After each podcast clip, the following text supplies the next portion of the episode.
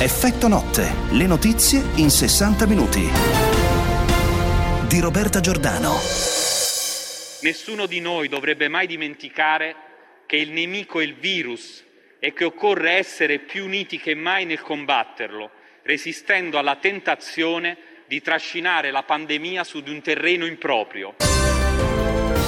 Questo è un passaggio importante, cari ascoltatrici e cari ascoltatori, di oggi del Ministro della Salute Speranza in Senato, dove si dovevano votare ben tre mozioni di sfiducia nei suoi confronti. Appunto, questo è un passaggio importante in cui ha detto il nemico non sono io e il virus, e poi molte altre cose sulle quali poi ci eh, soffermeremo, così come anche su moltissime altre notizie oggi da raccontare e da approfondire, per esempio l'arresto di sette ex brigatisti eh, eh, rossi in in Francia, cioè terroristi, ex terroristi italiani. Sapete che da tanti anni c'è questo tiro e molla tra Italia e Francia per l'estradizione eh, di questi terroristi, ex terroristi rifugiati eh, in Francia. E poi, fra le molte altre cose, anche una sentenza importante che riguarda la morte di Martina Rossi, anche questa è una, una, cosa che si trascina da circa un decennio, oggi è arrivata una sentenza importante. Tante cose quindi da raccontarvi per i vostri commenti e riflessioni sulle cose eh, importanti, notizie importanti della giornata, pagina Facebook di Effetto Notte oppure li potete scrivere i vostri commenti eh, sulla, attraverso i messaggi WhatsApp al 349 238 6666. Ma prima di tutto partiamo con la sintesi della giornata. L'andamento del coronavirus in Italia sono 13.385 nuovi positivi, 344 le vittime. Il tasso di positività risale al 4%, particolare attenzione alla variante indiana. Campagna vaccinale alla svolta, tra oggi e domani oltre 4 milioni di dosi in arrivo da Pfizer e AstraZeneca. Il voto in Senato, bocciate le mozioni di sfiducia eh, nei confronti del ministro Speranza, non si fa politica sull'epidemia, commenta il ministro. Terrorismo, eh, arrestati a Parigi sette ex brigatisti, altri tre sfuggiti. Draghi plaude alla decisione della Francia di avviare procedure contro i responsabili. La morte di Martina Rossi, nell'appello bis i due imputati condannati a tre anni. Il padre della studentessa ventenne dice oggi ha vinto la giustizia. Eutanasia, Mina Welby e Marco Cappato assolti in appello, cade l'accusa di assistenza al suicidio come già in primo grado. Calcio sul caso Suarez, il verbale di Agnelli fece tutto Paratici, dice. In Champions League, in campo, in questo momento Manchester City per il Saint-Germain.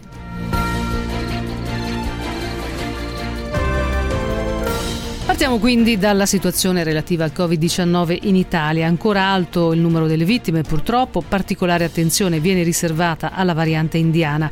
Quanto alla campagna vaccinale, in queste ore può contare su massicce forniture di dosi di Pfizer e AstraZeneca risale il rapporto positivi tamponi al 4%, con 13.385 nuovi contagi. I decessi sono in calo, altri 344, e sono in calo anche i ricoveri in area medica, meno 452, e nelle terapie intensive, meno 37. Le vaccinazioni procedono e si attendono tra i 15 e i 17 milioni di dosi a maggio. Secondo il piano del governo, l'immunità di gregge dovrebbe essere raggiunta entro l'estate, ma continuando con questo ritmo serviranno circa sei mesi. Solo se si accelera come previsto e senza ritardi nelle forniture, l'immunità potrebbe essere raggiunta il 31 luglio. Intanto parte la causa tra l'Unione Europea e AstraZeneca alla Corte belga per il mancato rispetto del contratto sulle consegne. Si poteva negoziare meglio a livello europeo sui vaccini, dichiara il ministro della Salute Roberto Speranza, ma resto dell'idea che sia stato meglio muoversi insieme e ribadisco che anche per le prossime prossime annualità l'Italia continuerà ad acquistare insieme agli altri paesi europei. Rosanna Magnano Radio 24, Il Sole 24 Ore. Il grave bilancio della pandemia in India, dove dilaga quella che ormai nota appunto come variante indiana, allarma anche l'Italia. I passeggeri del volo proveniente da Nuova Delhi, in arrivo stasera a Roma, più di 200 persone, saranno accompagnati direttamente in strutture separate per tamponi e controlli specifici. Stiamo tracciando altri viaggiatori arrivati dall'India di recente, ha detto l'assessore alla sanità della regione Lazio D'Amato, ma i voli vanno fermati e il problema risolto a monte. Verso l'India, dove milioni milioni sono i contagiati e migliaia le vittime quotidiane, in queste ore sono diretti gli aiuti internazionali. Anche il Premier Draghi, esprimendo solidarietà, ha annunciato che dall'Italia sono in partenza esperti e macchinari per la produzione dell'ossigeno ad uso medico. La variante indiana è stata sequenziata già in 17 paesi, ha detto l'OMS, a maggiore frequenza in India appunto, ma anche negli Stati Uniti, Regno Unito, Singapore. Per ora viene classificata come non preoccupante perché non ci sono evidenze di una sua maggiore pericolosità o resistenza ai vaccini. Pfizer comunque sta già mettendo alla prova il suo. Laura Bettini, Radio 24, il sole 24 ore. E vi aggiorno con una nuova ordinanza del ministro Speranza, ha firmato questa nuova ordinanza che vieta l'ingresso da qualsiasi punto di confine del nostro paese a chi negli ultimi 14 giorni abbia soggiornato o transitato anche in Bangladesh oltre che in India. Il provvedimento inoltre, visto l'ulteriore aggravamento della situazione epidemiologica nei due paesi, India e Bangladesh, rafforza le misure di isolamento per le persone residenti in Italia autorizzate al rientro. Passiamo alla politica, bocciate al Senato a proposito del ministro Speranza la sfiducia, le tre mozioni di sfiducia nei suoi confronti, la maggioranza regge dunque su un passaggio delicato, tra poco comunque ci sarà spazio per approfondire eh, questo tema, eh, ma ci sono nuove tensioni che potrebbero però arrivare sul disegno di legge contro l'omotransfobia. Naufraga ancora una volta la strategia di Fratelli d'Italia di trascinare con sé Lega e Forza Italia. La maggioranza attiene sulle mozioni di sfiducia al ministro della Salute Roberto Speranza, che vengono bocciate tutte e tre nell'aula di Palazzo Madama, anche quella del partito di Giorgia Meloni. Speranza si difende in aula, l'Italia è arrivata impreparata al Covid perché per decenni è stata trascurata la sanità pubblica. Dopo sette governi il piano pandemico non era aggiornato, ora invece lo è. Comprendo le ragioni della battaglia politica, ma la politica non è un gioco d'azzardo sulla pelle dei cittadini. Anche a chi ogni giorno fa polemica ma si profilano comunque maggioranze mobili. La Lega e Forza Italia non votano con Fratelli d'Italia, ma chiedono una commissione d'inchiesta sulla gestione della pandemia e la sorpresa arriva con Italia Viva che presenta un disegno di legge apposito al Senato smarcandosi dal centro-sinistra. Il centrodestra si ricompatta poi sul DDL ZAN sull'omotransfobia che viene incardinato in Commissione Giustizia al Senato con i voti favorevoli di PD 5 Stelle, Leu e anche Italia Viva, mentre contrario tutto il centrodestra. Elisabetta Fiorito, Radio 24 e Sole 24 Ore Roma. Parliamo di terrorismo, la politica italiana applaude agli arresti in Francia di sette ex terroristi italiani, svolta questa sull'asse quindi tra Presidente del Consiglio eh, Draghi e il Presidente francese Macron, ora siano applicate, dice Maurizio Campagna, Presidente dell'Associazione per le Vittime del Terrorismo, siano applicate le pene affinché possano pagare per quello che hanno fatto. Intanto però Reste Scalzone, ex leader di Potere Operaio, annuncia lo sciopero della fame per quelli che definisce i suoi compagni. Comunque poi torneremo su questo tema con un grande esperto di terrorismo di anni di piombo. Eutanasia sono stati assolti Mina Welby e Marco Cappato, rispettivamente copresidente e tesoriere dell'associazione Luca Coscioni. I giudici della Corte d'Assise d'Appello hanno confermato la soluzione di primo grado dall'accusa di assistenza al suicidio offerto a Davide Trentini, malato di SLA e morto in una clinica in Svizzera nel 2017. E anche questo sarà poi, per parlarne, sarà ospite qui a Fettonotte eh, Marco Cappato. La morte di Martina Rossi, la Corte d'Appello di Firenze ha condannato a tre anni ciascuno oh, Alessandro Albertoni e Luca Vanneschi imputati nel processo bis di secondo grado sul caso della morte di Martina Rossi, la studentessa di 23 anni deceduta il 3 agosto 2011 precipitando da un balcone dove era in vacanza a Palma di Mallorca, in Spagna. Secondo l'accusa la ragazza stava fuggendo da un tentativo di stupro. I due imputati sono stati condannati per tentata violenza sessuale di gruppo e anche questo sarà un argomento di approfondimento approfondimento nel corso di questa puntata. All'estero adesso crisi politica in Irlanda del Nord per le dimissioni di Arlena Foster da leader del maggior partito unionista locale, il DUP, e soprattutto prima ministra del governo eh, regionale di Belfast. Foster ha, mm, annunciato il passo indietro in una nota dopo che i gruppi parlamentari del suo stesso partito avevano iniziato ieri a raccogliere firme per sfiduciarla insieme al suo vice Nigel Dodds. Adesso torniamo invece sulle violenze. La polizia negli Stati Uniti, un video shock ha rivelato l'uccisione di un ispanico ad Alameda in California in un modo simile a quello dell'afroamericano George Floyd un giorno prima eh, di lui. Nelle immagini si vede un uomo di 26 anni, Mario Arlan Arnales Gonzales, che viene arrestato e immobilizzato con la faccia a terra per quasi 5 minuti mentre uno dei tre agenti preme sul suo torace nonostante i lamenti e l'implorazione please don't do it, per favore non fare così, inutili tentativi di rianimazione dei tre agenti che poi sono stati sospesi. E adesso eh, una notizia di poco fa di alcuni pescherecci italiani al largo della Libia, nonostante siano stati sconsigliati dal governo, otto pescherecci italiani, secondo quanto si apprende, si sono spostati comunque al largo di Bengasi, in zone poco sicure. Le imbarcazioni sono concentrate in un'area relativamente ristretta a circa 35-40 miglia dalla costa della Libia, tuttora in attività di pesca e anche altri tre pescherecci sarebbero in una zona poco sicura. Di nuovo in Italia, torniamo sul caso Grillo, eh, perché è intervenuto il garante della privacy che dice in relazione alla circostanza riferita dai genitori della ragazza presunta vittima di stupro attraverso il loro legale che frammenti del video relativo all'oggetto del procedimento penale vengano condivisi tra amici, il garante per la protezione dei dati personali richiama l'attenzione sul fatto che chiunque diffonda tali immagini compie un illecito suscettibile di integrare gli estremi di un reato oltre che di una violazione amministrativa in materia di privacy. Lo scrive il garante in una nota in merito al caso del presunto stupro che secondo le accuse sarebbe stato compiuto da Ciro Grillo e altri amici. Il cinema adesso a Sandra Milo e il David di Donatello alla carriera.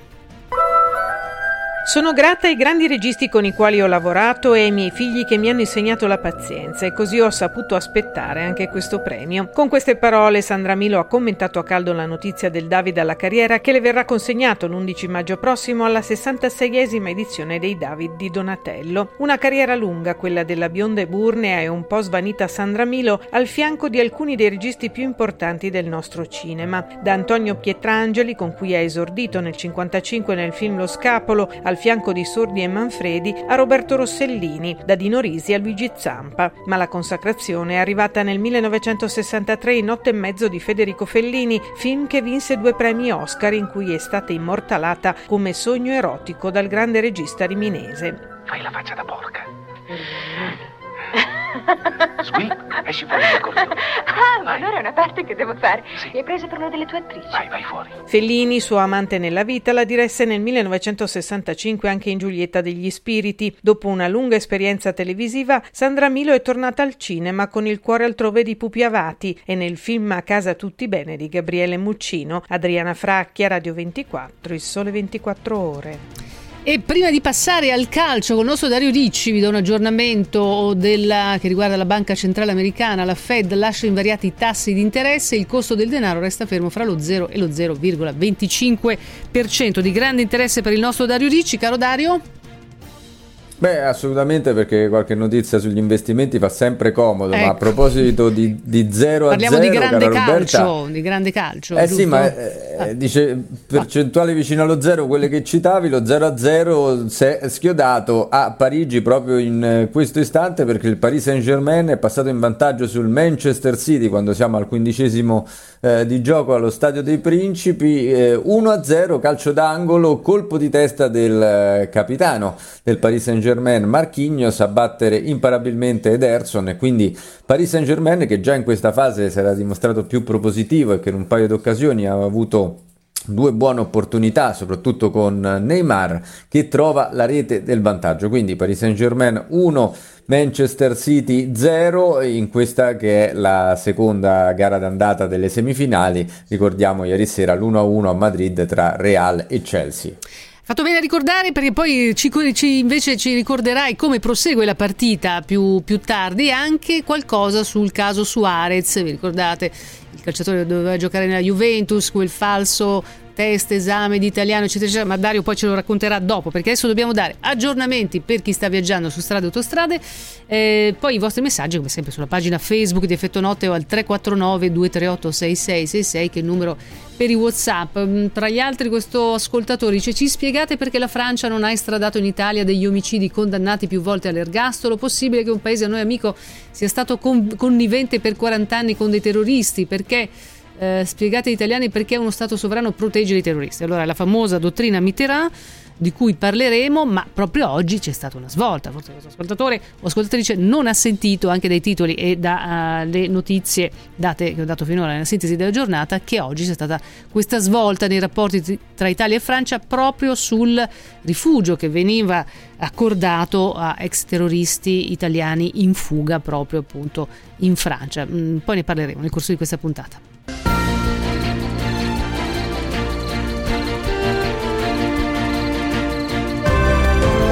Effetto notte, le notizie in 60 minuti.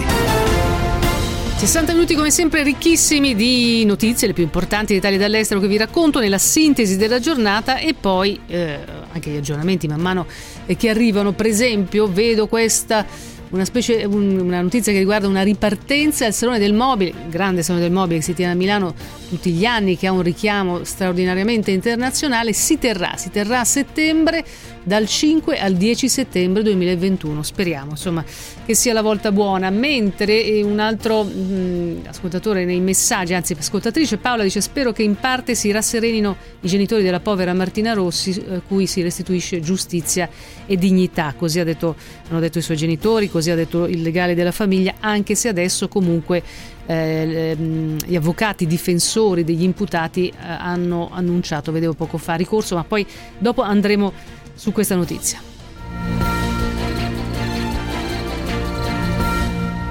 Nessuno di noi dovrebbe mai dimenticare che il nemico è il virus e che occorre essere più uniti che mai nel combatterlo, resistendo alla tentazione di trascinare la pandemia su di un terreno improprio.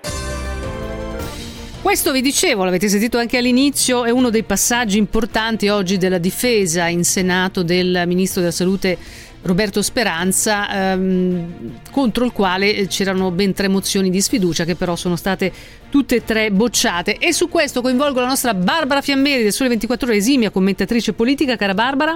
Buonasera a tutti. Barbara, eh, Speranza poi ha detto eh, basta con questo linguaggio d'odio che molti utilizzano anche in politica che non è accettabile. È con amarezza che vedo nelle ultime settimane prevalere invece lo scontro politico spesso anche alimentando un linguaggio di odio che non può mai essere accettato. E poi ha detto anche, insomma, non si può trascinare una, una situazione, un fenomeno così grave in politica come la pandemia. Perché penso che in un grande paese non si fa politica su una tremenda epidemia. In un grande paese non si fa politica su una grande epidemia e poi molte altre cose, ma sentiamo intanto chi magari poteva in qualche modo, si pensava naturalmente PD, Movimento 5 Stelle, Leo Compatti hanno votato contro la sfiducia, mm, ci si aspettava naturalmente che anche degli altri partiti che fanno parte della maggioranza, anche se sono il centrodestra come Forza Italia e Lega. Sentiamo Tajani eh, della, di Forza Italia che cosa ha detto. Abbiamo sempre detto che non avremmo votato la sfiducia al ministro Speranza, non perché condividiamo cosa è stato fatto durante il governo Conte dal Ministero della Salute, ma perché abbiamo fiducia nel Presidente Draghi, perché consideriamo che questo governo, dove c'è una presenza determinante di Forza Italia e del centrodestra, possa imprimere un cambio di passo anche per quanto riguarda il lavoro del Ministero della Salute. Noi non siamo favorevoli alle sfiducie individuali, eh, però questo non significa che le cose siano andate bene in passato. E le tre mozioni di sfiducia erano state presentate dal senatore Gianluigi Paragone, dal senatore Mattia Crucioli, ma soprattutto eh, quella proposta da Fratelli d'Italia. Allora sentiamo la presidente di Fratelli d'Italia, Giorgia Meloni in questa fase storica arranca l'Italia. Io penso che noi dobbiamo fare lo sforzo di comprendere che noi non abbiamo oggi un problema di pandemia, o meglio non abbiamo solo un problema di pandemia. Noi abbiamo un problema di quella che si definirebbe una sindemia, che è una cosa molto più ampia, perché per sindemia si intende, diciamo, un insieme eh, di problemi ambientali, sociali, economici, chiaramente legati alla salute, che sono figli dei risultati di una malattia, in questo caso di una pandemia, in questo caso co- de- del Covid. E Speranza ha ehm, difeso la sua eh, azione fin qui, ha detto dopo sette governi in cui il piano pandemico non era stato aggiornato, ora invece un piano pandemico c'è, in un grande paese appunto non si fa polemica su una grande epidemia, ha detto e ha ricordato come l'Italia sia arrivata impreparata al Covid perché per decenni è stata trascurata la sanità pubblica considerata come un costo. Barbara, quindi insomma questa difesa è andata a buon fine oggi? Ma sì, guarda, io non è che avessi particolari dubbi, eh, come, dubbi sì, no, faccio, ricordo solo una cosa perché mh, mm, è sfuggita un pochino, ma eh, non più di una decina di giorni fa il Presidente del Consiglio Draghi con accanto il Ministro Speranza ha ribadito la stima nei suoi confronti e ribadito che lo aveva scelto lui. È evidente che qualora fosse stata votata da Lega e Fratelli d'Italia o anche solo da uno dei due partiti la mozione di Fratelli d'Italia o una delle altre due contro il Ministro della Salute sarebbe stata una sfiducia a Draghi. Cioè mm. non, nel momento in cui il capo del governo rivendica la, la, scelta di aver voluto Speranza come ministro della salute e dice pubblicamente ne ho molta, lo stimo molto, Beh, nel momento in cui dice questo, se tu voti contro quel ministro perché tu invece non hai fiducia in quel ministro, insomma, non voglio fare sillogismi, però mi sembra evidente che il contraccolpo sul governo sarebbe stato probabilmente eh, letale. E quindi, eh, e quindi questo contraccolpo non c'è stato, mentre l'altro giorno sull'ordine del giorno i Fratelli d'Italia Lega e Forza Italia sono usciti dall'aula e quindi non hanno votato contro, mm.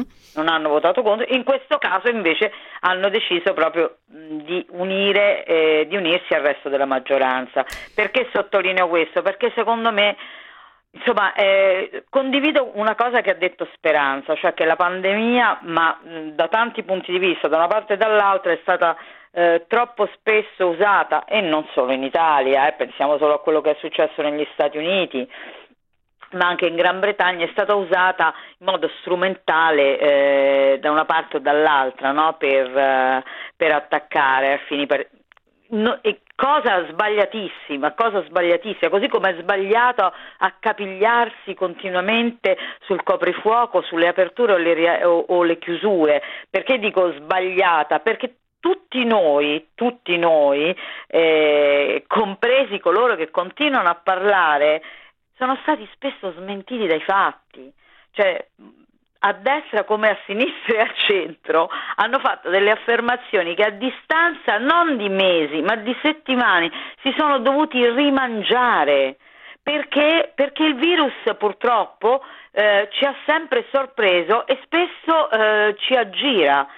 Ripeto, non succede solo in Italia, cioè, però è evidente, è evidente, che siamo eh, in, in, un momento particolare e che eh, secondo me questo governo è la risposta diciamo, più logica perché è un governo di eh, alleanza di larga, maggior- larga intesa, insomma una maggioranza molto ampia che dovrebbe consentire di fare sintesi e fare, come si direbbe, fare fronte contro quello che è il nemico numero uno, cioè il virus. E fra le altre cose, Barbara, hai risposto anche a diversi ascoltatori, chi diceva ma Speranza decide da solo, non può decidere solo lui contro la pandemia, ma abbiamo, hai ma ricordato... questo. No, ma hai ricordato anche... che appunto anche Draghi lo ha difeso più volte, ha dimostrato stima e poi c'è il comitato tecnico scientifico, insomma c'è, c'è, c'è il super consulente eh, no, Ricciardi, ma scusate, di... sì. eh, ma anche ai nostri ascoltatori, no? Ma sentiamo i virologi, ci sono gli aperturisti e chi- e quelli che chiudono, cioè loro si dovrebbero basare su dati scientifici, ma anche la scienza non non riesce a essere univoca su questa univoca. cosa così Quindi imprevista e così grande. Che c'è anche su questo un, uh, dire, un confronto molto acceso. Barbara... e non è che se, se uno ha una posizione in malafede e l'altro in buona fede, probabilmente sono in buona fede entrambi, tutti ritengono di, fare, di dire la cosa giusta. È solo augurabile che nessuno lo faccia con intenti strumentali. Mm. Chiaro, Barbara, fra l'altro, a proposito di uni- univocità, come dicevi, ehm, allora il centrodestra, diciamo, si è in qualche modo spaccato, soprattutto no, con Fratelli d'Italia che è rimasto un po' isolato in questa proposta di mozione di, di, di sfiducia nei confronti di, di, Speranza, perché appunto né Lega né, né Forza Italia eh, l'hanno votato, però si sta ricostituendo l'asse, comunque rimane sempre naturalmente poi con gli obiettivi comuni eh, che ha tutto il centrodestra, su una commissione d'inchiesta per la gestione del Covid che, ehm, su cui sono d'accordo tutte e tre eh, le, componenti politiche del centrodestra, quindi Lega, ehm, Forza Italia e Fratelli d'Italia. Sentiamo Salvini come l'ha spiegato. Ma una proposta di legge per istituire una commissione d'inchiesta parlamentare sul piano pandemico assente o presente, aggiornato o non aggiornato, e sul comportamento del Ministro della Speranza e del Ministero della Salute. Questo è un atto concreto eh, impegnativo, vincolante, che se troverà i numeri in Parlamento per passare, e quindi conto che gli amici di Fratelli d'Italia ci daranno una mano e non solo, conto che anche nel centro-sinistra ci siano persone che sostengano questo progetto, questo vale dieci volte più di una mozione perché se ci saranno delle responsabilità accertate qualcuno dovrà pagare. E questa è soprattutto questa proposta di, di questa commissione d'inchiesta è più che altro da parte di Salvini in risposta alla tensione, alla contrarietà, al disappunto di Giorgia Meloni di Fratelli d'Italia che sperava di tirare anche Salvini dalla, dalla parte di Fratelli d'Italia in questa mozione di sfiducia nei confronti del ministro eh, Speranza. Però Salvini dice questo è davvero un atto concreto importante, no? Mm, quindi sottolineando insomma è come diciamo una, un ponte che, che, che, che getta eh, verso, verso, Giorgia Meloni che è un modo comunque di tenere sotto pressione eh, il ministro Speranza, no? Ma guarda, io penso che questa è una partita soprattutto Roberta all'interno del centrodestra, nel senso questa competizione che sta diventando pure un po' stancante tra eh, Meloni e Salvini. Eh, anche questa storia della commissione inchiesta di cui ha detto Salvini ne dice, dice, una mezza verità, perché l'altra parte che non dice è che Fratelli d'Italia una proposta di legge per l'istituzione di una commissione inchiesta l'aveva già fatta, allora perché non hanno sottoscritto quella di Fratelli d'Italia mm. e, e Lega e Forza Italia invece hanno voluto fare la loro? Appunto appunto perché è una, un gioco di bandierine. La Meloni vuole come dire, capitalizzare il fatto di essere l'unico partito di destra allo, all'opposizione, anzi l'unico partito all'opposizione, e dall'altra parte Salvini ha deciso di contrattaccare come facendo sempre il solito gioco che ha fatto già precedentemente, cioè eh, distinguendosi, marcando il territorio nel governo, per cui un giorno eh, si dice reale, l'altro giorno minaccia, poi amano io non uscirò mai, io sono sto con Draghi, poi però... E andiamo avanti così. Ora, quanto andremo avanti? Questa è la domanda. Finché lo deciderà il Covid. Penso che tutte le cose che stanno avvenendo ehm, sia in positivo che in negativo, anche in positivo, mm. eh, sono legate al virus. Cioè finché il Covid deciderà delle nostre vite, eh, è inevitabile che i partiti rimarranno sotto scacco in fondo questo governo. E quindi costretti prodotto... a essere uniti, dice, a convergere. Ma sono insomma. costretti, ma, cioè, ma, ma, pensiamo se adesso, no? Stiamo parlando delle riaperture, il coprifuoco. Allora, i dati di questi giorni, Roberta, sono i, che sono in miglioramento, nonostante i morti continuino ad essere molto mm. alti, sono dati relativi alle chiusure di Pasqua. Questi dati qui che diciamo i contagi diminuiscono, le terapie intensive stanno diminuendo, benissimo, ma sono i dati di Pasqua, cioè perché abbiamo chiuso, chiuso a Pasqua, Pasqua e quindi adesso ne eh, Tra, beneficiamo nel senso di questi qui, quelli di adesso quando ci saranno Sì, almeno tre settimane, due o tre settimane ci vorranno. Almeno mm. due o tre settimane. Sì. Allora ve- avremo la verifica se eh, queste aperture iniziali hanno prodotto nuovi, cioè un balzo nei contagi, oppure invece, come dire, la situazione resta sotto controllo, come tutti ci auguriamo. Ci auguriamo. Eh, c'è l'ascoltatore che dice: Beh, in democrazia c'è l'opposizione, quindi questa cercherà di buttare giù il governo, legittimo per carità. Mentre Di Maio scrive su Facebook, il ministro Di Maio, da tre giorni si parla solo di coprifuoco. Sì, coprifuoco no. Spegniamo questa sterile polemica. Come ho più volte detto, il governo vuole superare il coprifuoco. Questo è l'obiettivo comune, questo è l'orizzonte. Speriamo appunto con tutta la prudenza del caso e che poi dati Io penso che non ragione. ci sia nessun ministro ma ne, o virologo che, che, che, che vuole stare a casa con... presto presto sì, e chiuderci cioè... dentro casa. Quindi, diamoci tutti da fare nel senso tutti positivo. per le notti brave. mi, mi, raccomando tu Barbara che poi ti faccio seguire. Grazie Barbara Fiammeri, ben presto. Ciao cara Barbara, buona serata. Ci prendiamo allora a questo punto una piccola pausa di riflessione perché poi ci sono ancora tantissime cose che vi devo raccontare insieme agli ospiti. Torno ratta come la folgore. Tempo in diretta. Il tempo andrà migliorando quasi ovunque al centro nel corso delle prossime ore, mentre si manterrà lievemente instabile al nord, specie sui settori occidentali, preludia a un peggioramento atteso su gran parte del nord a causa dell'avvicinamento di una perturbazione atlantica. Già nella mattinata di domani il cielo si presenterà molto nuvoloso coperto sulle regioni settentrionali e pure sulla Toscana, anche se il rischio di precipitazioni sarà limitato quasi esclusivamente ai settori nord-occidentali del paese, specie ai rilievi molto soleggiato al contrario al sud. Col passare delle ore l'instabilità andrà poi ulteriormente aumentando al nord, con piogge e temporali che si faranno via via più frequenti e che saranno possibili, sia pure in maniera più irregolare, anche su Sardegna, Toscana, Umbria e Marche più spazi di sole altrove, specie all'estremo sud, dove avremo cieli generalmente sereni e anche un clima caldo. Temperature in diminuzione al nord, specie dove sarà maggior la presenza di piogge. Con le previsioni di ilmeteo.it è tutto, per rimanere aggiornati scaricate la nostra app ufficiale. Un saluto da Stefano Ghetti.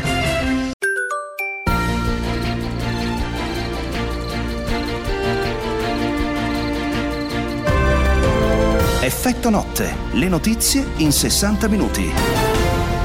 E se state ascoltando Effetto Notte siate certi e certe che un giorno non dovrete dire io questa non la sapevo a proposito di notizie importanti perché qua Roberto Giordano tutte le sere ve le racconta le principali e poi alcune di queste le approfondisco insieme agli ospiti. Abbiamo parlato eh, lungamente della pagina politica con le tre mozioni di sfiducia nei confronti del ministro Speranza che non sono andate a buon fine, nel senso che sono state bocciate. Dice Marcello, vi ricordo per i vostri messaggi, pagina Facebook di Effetto Notte oppure WhatsApp al 349 238 6666. Dice il ministro Salu- ehm, Speranza dovrebbe riunire le voci scientifiche di chi combatte il virus, chi cura i malati, oltre la voce economica, invece come se adottassero un solo strumento, chiudere o aprire per scannarsi sulla confusione comunicativa. Insomma, che ci sia stata confusione comunicativa nessuno lo nega, ma di strumenti mm, cercano di tenerli tutti insieme. Naturalmente la assoluta necessità di salvaguardare la salute collettiva e poi quella anche di cercare di sostenere chi viene più penalizzato economicamente. Comunque adesso invece ehm,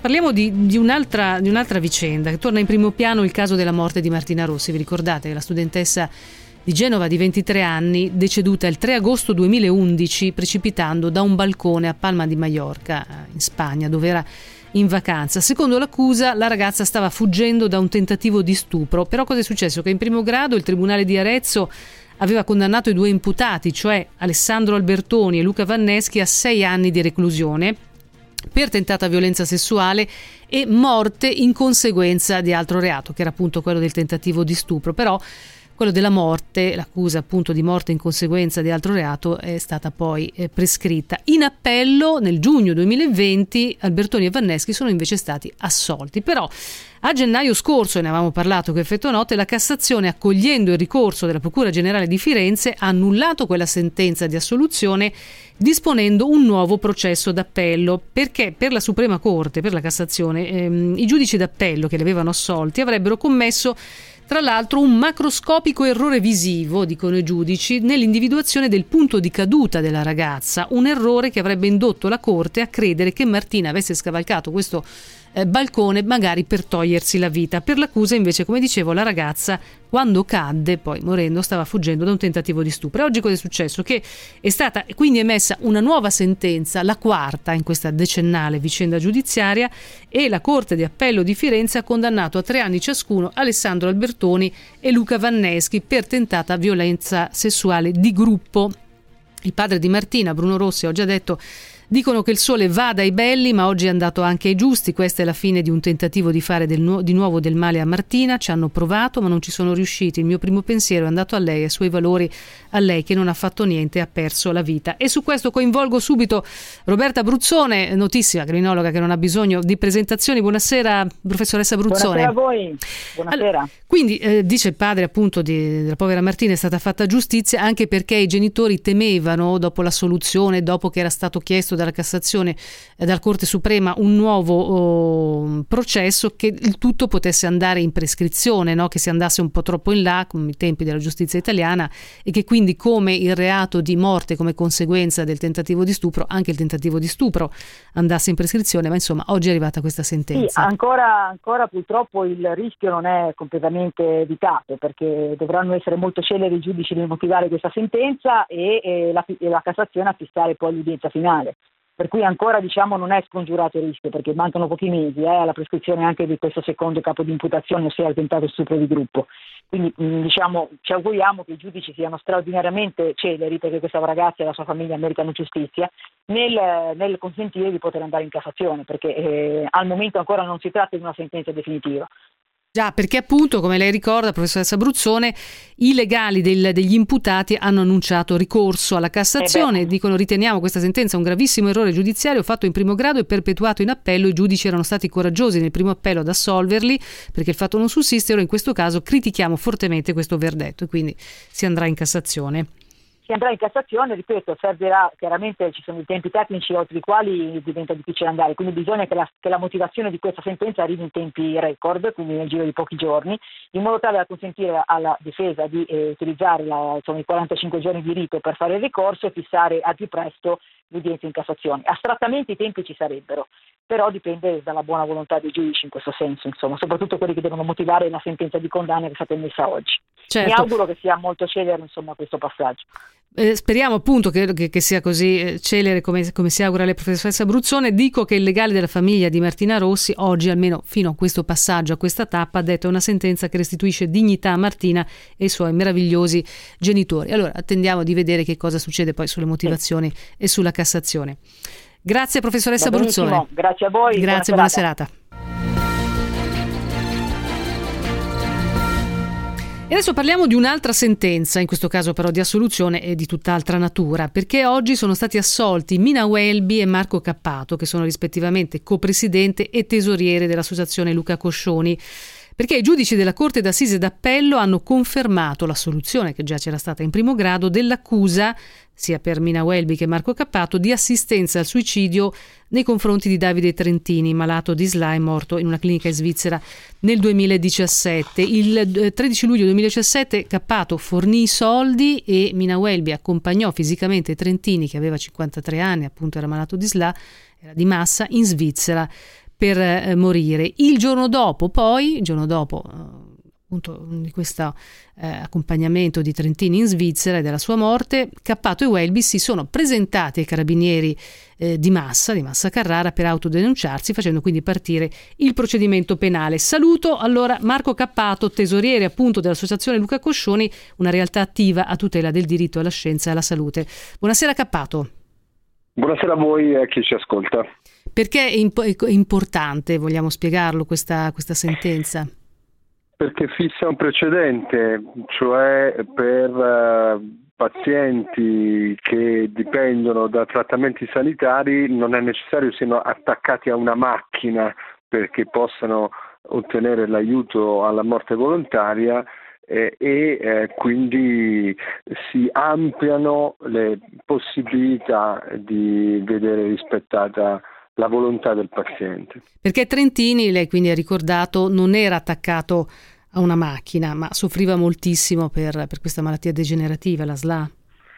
E infatti la mh, mm, sentenza della Corte Costituzionale sull'altro processo, quello per il mio aiuto a Fabiano Antoniani di J Fabo, ha stabilito dei criteri che rendono lecito l'aiuto alla morte volontaria in Italia e eh, tra questi la sofferenza insopportabile, la malattia irreversibile e l'essere tenuti in vita da trattamenti di sostegno vitale. Il pubblico ministero che ha fatto ricorso contro la nostra soluzione di primo grado sosteneva che non si dovesse eh, ampliare l'interpretazione per far entrare situazioni come quella di Trentini e la Corte di Appello di Genova invece ha confermato la soluzione nei nostri confronti che era stata decisa in primo grado. Naturalmente le cose poi restano molto complesse in assenza di una legge perché eh, ci sono voluti quattro anni e nove udienze e potete ben eh, immaginare che solitamente un malato terminale non può affrontare un percorso giudiziario del genere per vedere affermato un proprio diritto. Ci vorrebbe una legge, come anche la Corte Costituzionale ha chiesto, ma il Parlamento non ha fatto nulla in tutti questi anni. Cappato, fra l'altro appunto lei ricordava che ci sono stati dei precedenti, no? lei è stato assolto appunto anche dalle stesse accuse del, rispetto alla sentenza di oggi per la morte di DJ Fabo, che è diventato un caso molto clamoroso, insomma se ne era parlato tanto, no? quella morte è avvenuta in una clinica a Zurigo nel febbraio 2017, poi c'era stato Pier Giorgio Welby, marito di, di Mina, Certo. Mina Welby, insomma, però in tutto questo ancora il problema, come diceva, che il Parlamento non ha legiferato, non ha, eh, non ha fatto passare insomma una legge che eh, determini in che modo ci si deve comportare eh, in certe situazioni così gravi e voi state facendo anche una raccolta firme per eh, lanciare un referendum su questo, su questo tema del suicidio assistito, per regolamentare il suicidio assistito. Il Parlamento non ne ha mai nemmeno discusso, nonostante otto anni fa abbiamo presentato una legge di iniziativa popolare con oltre 140.000 firme e la Corte Costituzionale abbia per due volte chiesto al Parlamento di intervenire. A questo punto, in questa legislatura, le possibilità che il Parlamento non faccia nulla sono altissime e quindi noi abbiamo deciso di prepararci a una campagna referendaria. La raccolta firme vera e propria non c'è subito e sarà nei mesi di luglio, agosto, settembre, ma noi stiamo già iniziando a creare la rete per la raccolta firme, possono autenticare le firme ad esempio i consiglieri comunali, i dipendenti comunali, ma anche gli avvocati. E quindi sul sito referendum eutanasialegale.it stiamo raccogliendo le disponibilità perché a questo punto in assenza del Parlamento siano gli italiani a decidere tra l'eutanasia clandestina che c'è all'italiana e l'eutanasia legale che sia governata da delle regole precise per garantire la libertà e responsabilità di scelta alla fine della vita. È inutile appunto che parlamentari, che i nostri politici continuino a girarsi dall'altra parte, questo è un problema che può riguardare tutti e quindi bisogna assolutamente legiferare in questo senso. Adesso vedremo appunto eh, se avrà eh, il numero sufficiente di, di firme il vostro referendum. Grazie Marco Cappato, buona continuazione, buona serata.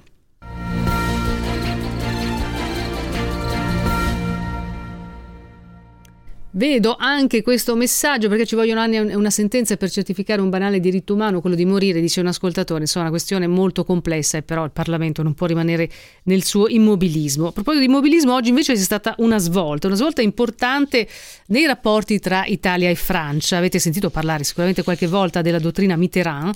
Eh, instaurata dall'allora presidente francese negli anni Ottanta, François Mitterrand, presidente socialista che appena giunto al potere nel 1981 appunto instaurò questa mh, dottrina Mitterrand che permetteva a chi ex terroristi italiani eh, che fuggivano da condanne, da, da, dagli anni di piombo, insomma dai processi, ecco, in Italia fuggivano in Francia e lì trovavano riparo e rifugio, nel senso che la Francia con questa dottrina Mitterrand non li estradava in Italia. Ehm, purché non avessero commesso reati di sangue, cioè non avessero ucciso nessuno. Tutto questo è durato però per 40 anni fino ad oggi che sono arresta- stati arrestati eh, sette ex terroristi, sette ex brigatisti su richiesta dell'Italia, Roberta Capelli, Marina Petrella, Sergio Tornaghi, condannati all'ergastolo, Enzo Calvitti e Giovanni Alimonti delle BR, Giorgio Pietro Stefani di Lotta Continua, Narciso Manenti dei nuclei armati contro il potere territoriale, mentre Luigi Bergamin, Maurizio Di Marzio e Raffaele Ventura sono riusciti a scappare. E con gli arresti di oggi non ci sono altre eh, richieste di estradizione di ex terroristi rossi rifugiati in Francia, ma voglio chiedere, Lumi naturalmente è un grande esperto di terrorismo di anni di piombo, giornalista del Corriere della Sera, Giovanni Bianconi. Giovanni, buonasera e benvenuto e grazie della Buonasera. disponibilità. Quindi Macron, evidentemente eh, consolidando i buoni rapporti con l'Italia, in particolare con Draghi, ha deciso quindi finalmente di mh, sgretolare questa dottrina Mitterrand o comunque insomma di, di rompere questo, eh, questo tabù. Sì, anche se lui poi ha detto che invece l'ha voluta rispettare fino in fondo, nel senso che la dottrina Mitterrand in teoria eh, diciamo, escludeva dall'estradizione tutti coloro che non si erano macchiati di reati di sangue, mentre invece quelli arrestati ora e quelli ricercati sarebbero coinvolti, sono, sono stati condannati per fatti di sangue. Quindi a parte questa piccola, diciamo così, eh, questione, Mm. e di fatto comunque c'è un cambio d'atteggiamento, probabilmente dovuto anche a forse alla giovane età di Macron che insomma non ha vissuto per nulla quel periodo e non ha ritenuto di seguire eh, le indicazioni che venivano da Mitterrand, che era di una generazione molto precedente, ma anche da presidenti della destra francese. Se pensiamo a Sarkozy, che pure inizialmente sembrava intenzionato a fare salvare qualcuno, Vero. ma poi anche per vicende personali, perché una sua cognata era diciamo così molto legata a una delle donne poi insomma, era amica, è diventata amica di una delle donne arrestate, ha negato l'estradizione di Marina Petrella e di altri ex terroristi. Quindi diciamo, c'è una svolta da questo punto di vista anche di personaggi che si sono susseguiti all'Eliseo e c'è stato un ritorno che però adesso bisogna vedere che seguito giudiziario avrà perché intanto sono stati arrestati ma ora si in Francia si devono estradare però si devono ancora estradare Giovanni in Italia? Esatto, per l'estradizione è necessaria un'ulteriore sentenza o pronunciamento comunque da parte dei giudici francesi mm. che già in altri casi si erano dichiarati contrari lo stesso Tornaghi per esempio è stato arrestato nell'85 e la Chambre d'accusation francese aveva detto che non poteva essere estradato ed era tornato libero per questo. Adesso ah. bisogna vedere mm-hmm. se il nuovo giudizio cambierà parere oppure no, però insomma ci sono ancora delle questioni giuridiche da, da superare, aperte. Senti, ma tra l'altro un, un primo precedente era stato comunque Cesare Battisti, no? Sì, anche se Cesare Battisti è, è, non è stato mai estradato dalla Francia. La Francia aveva dichiarato la sua estradizione, poi c'erano sì, lui era scappato in Brasile e quindi lui nella, nel frattempo, in attesa dell'ultimo pronunciamento, è scappato in Brasile e poi da lì è stato preso in Bolivia perché era scappato pure, si era allontanato anche dal Brasile. Quindi eh, un unico precedente vero dalla Francia c'è ed è Paolo Pezzichetti eh, che era estradabile, diciamo, ed è stato preso e riportato in Italia nel 2002 all'indomani del delitto Biaggi. Sono sempre eventi, diciamo così, che hanno riportato l'attualità la questione del terrorismo e quindi di conseguenza anche il dossier francese è stato riaperto in quel caso, ma è stato l'unico esempio rispetto ai circa 300 che inizialmente si erano rifugiati in Francia che è stato espletato da... Mm. Tra l'altro oggi c'è stata poi la reazione di Oreste Scalzone, no? Eh, che ha detto che appunto per, per solidarietà nel, con, con, i suoi compagni eh, ha deciso di, di, iniziare lo sciopero della fame, quindi c'è ancora chi insiste sul diritto di essere ex leader di potere operaio, no? Eh, punto di sì, riferimento sì, della anche lui era stato condannato per reati alla lotta armata, ma lui poi eh, ha avuto la pena prescritta perché in, in Italia Francia. funziona che. Eh, eh, no, in Italia, ah, in Italia. la prescrizione mm. della pena dopo che sono passati il doppio degli anni di quella pena e non si è eseguita. Cioè se una pena rimane ineseguita per il doppio degli anni di quella pena, cioè se uno è condannato a 10 anni, dopo 20 anni non si può più eseguire la pena. Mm per esempio. Quindi la gran parte di questi che non erano ergastolani, perché gli unici imprescrittibili sono gli ergastoli, è stata poi, diciamo così, ha avuto la pena prescritta, compreso Scalzoni.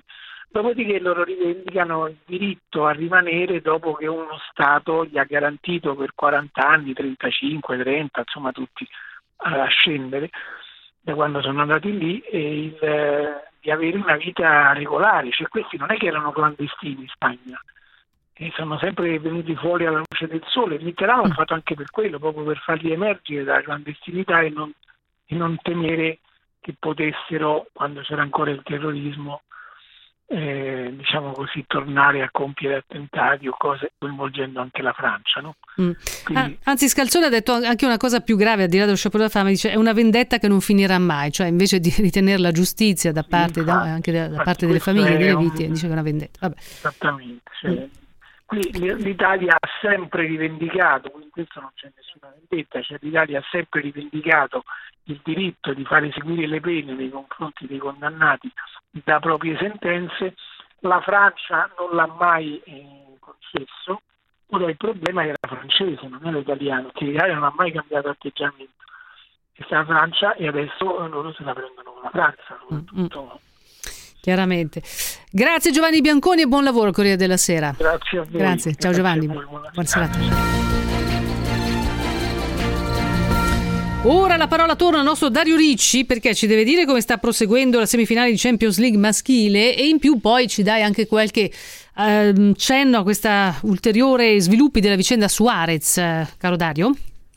Eccoci qua, eccoci qua Roberta, siamo nell'intervallo a Parigi della sfida tra Paris Saint-Germain e Manchester City che era l'andata della seconda semifinale di Champions League, parigini in vantaggio per 1-0 grazie al colpo di testa di Marquinhos al quindicesimo il calcio d'angolo di Di Maria e eh, l'ex difensore della Roma ad anticipare tutto, tutti di testa e a siglare appunto l'1-0. Meglio il Paris Saint-Germain in questo primo tempo, ma nel finale una buona occasione per il City per trovare il pareggio, palla rubata a centrocampo, Bernardo Silva serve Foden che dal limite, dal limite scarica il suo sinistro, attento però Keylor Navas a respingere la bordata del eh, talento del Manchester City. Beh, rispetto al caso Suarez mm. ci sono le rivelazioni relative ai verbali dell'interrogatorio del presidente della Juventus Andrea Agnelli, ricordiamo stiamo parlando del famigerato caso del, dell'esame di, di italiano, italiano. No? di truccato, Luis Suarez, truccato, l'attaccante... Sì Beh, truccato, aspettiamo che, che